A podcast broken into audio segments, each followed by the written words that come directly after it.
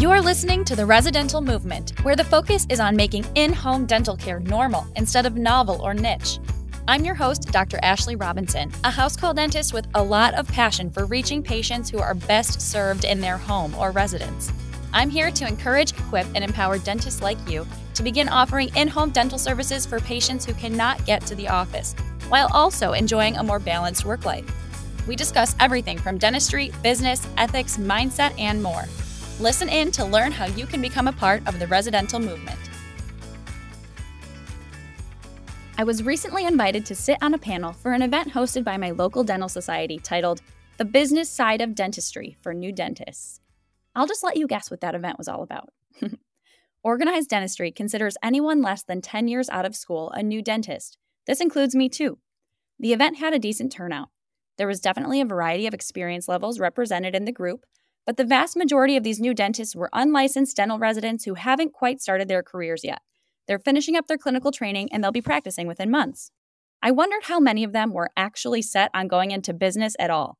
I know that when I was a resident, I never thought I'd ever care about the business side of dentistry, let alone become a presenter at an event like this. I was intent on working in public health. It's funny how things work out.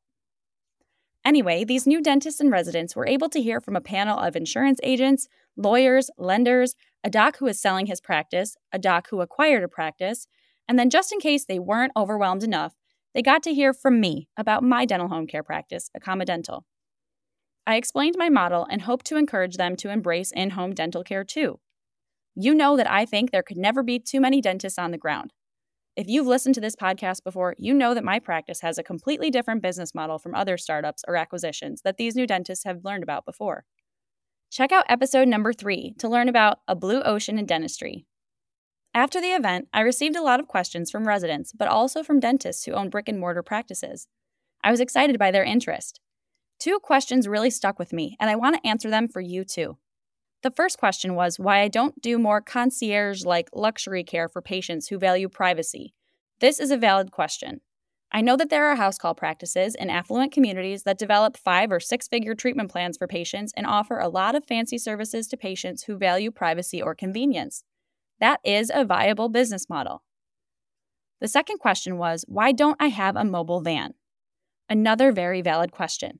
There are plenty of mobile van practices out there for public health purposes, reaching underserved communities, and for private practice purposes in patients' driveways or workplaces to offer convenience. I'm not surprised that learning about my dental house call practice inspired these questions. My practice model isn't too far off from either of these models. These new dentists had their gears turning, and it was great. Like these dentists, you need to know that the possibilities of dental home care and mobile dentistry are endless.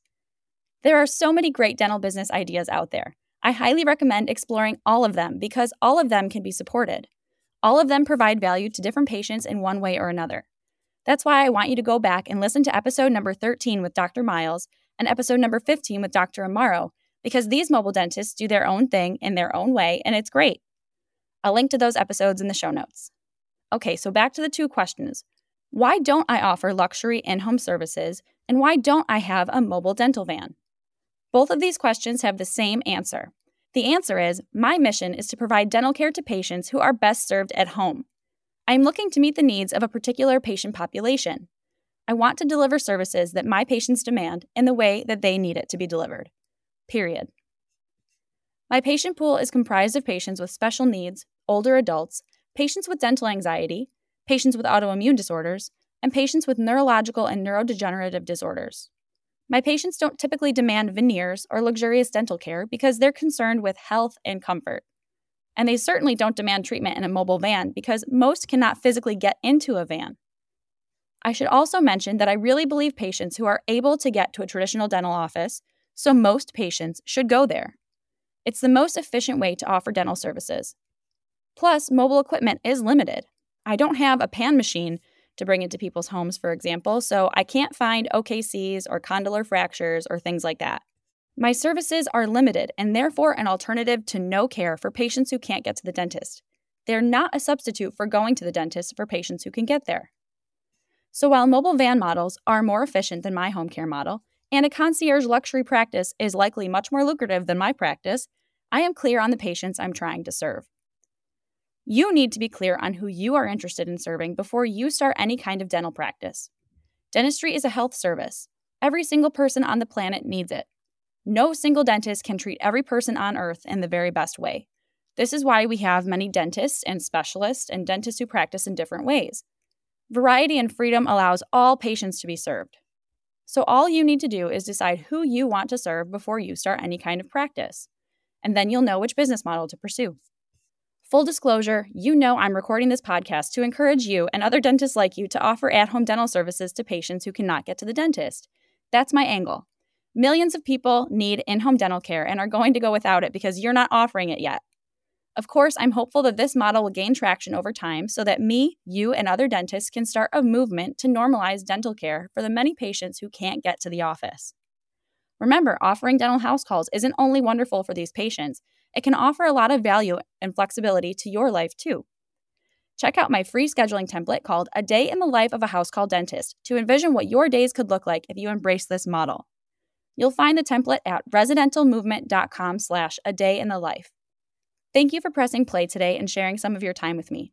I'm grateful you decided to listen in and consider offering at home dental care for patients who need it. Whether you decide to pursue dental home care or not, please consider supporting those in need of it by contributing to the Home Smile Care Foundation.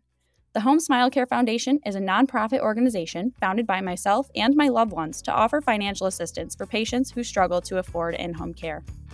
Thanks again for listening. I really appreciate you. That's a wrap on this episode of The Residential Movement. If you like what you heard today, please leave a five star review and subscribe so you don't miss an episode. If you know someone who could benefit from this information, please share this with them. All of these actions help fuel the residential movement. Visit residentialmovement.com for show notes and for access to any links referenced in this episode. Thanks again for listening, Doc. Keep up the good work.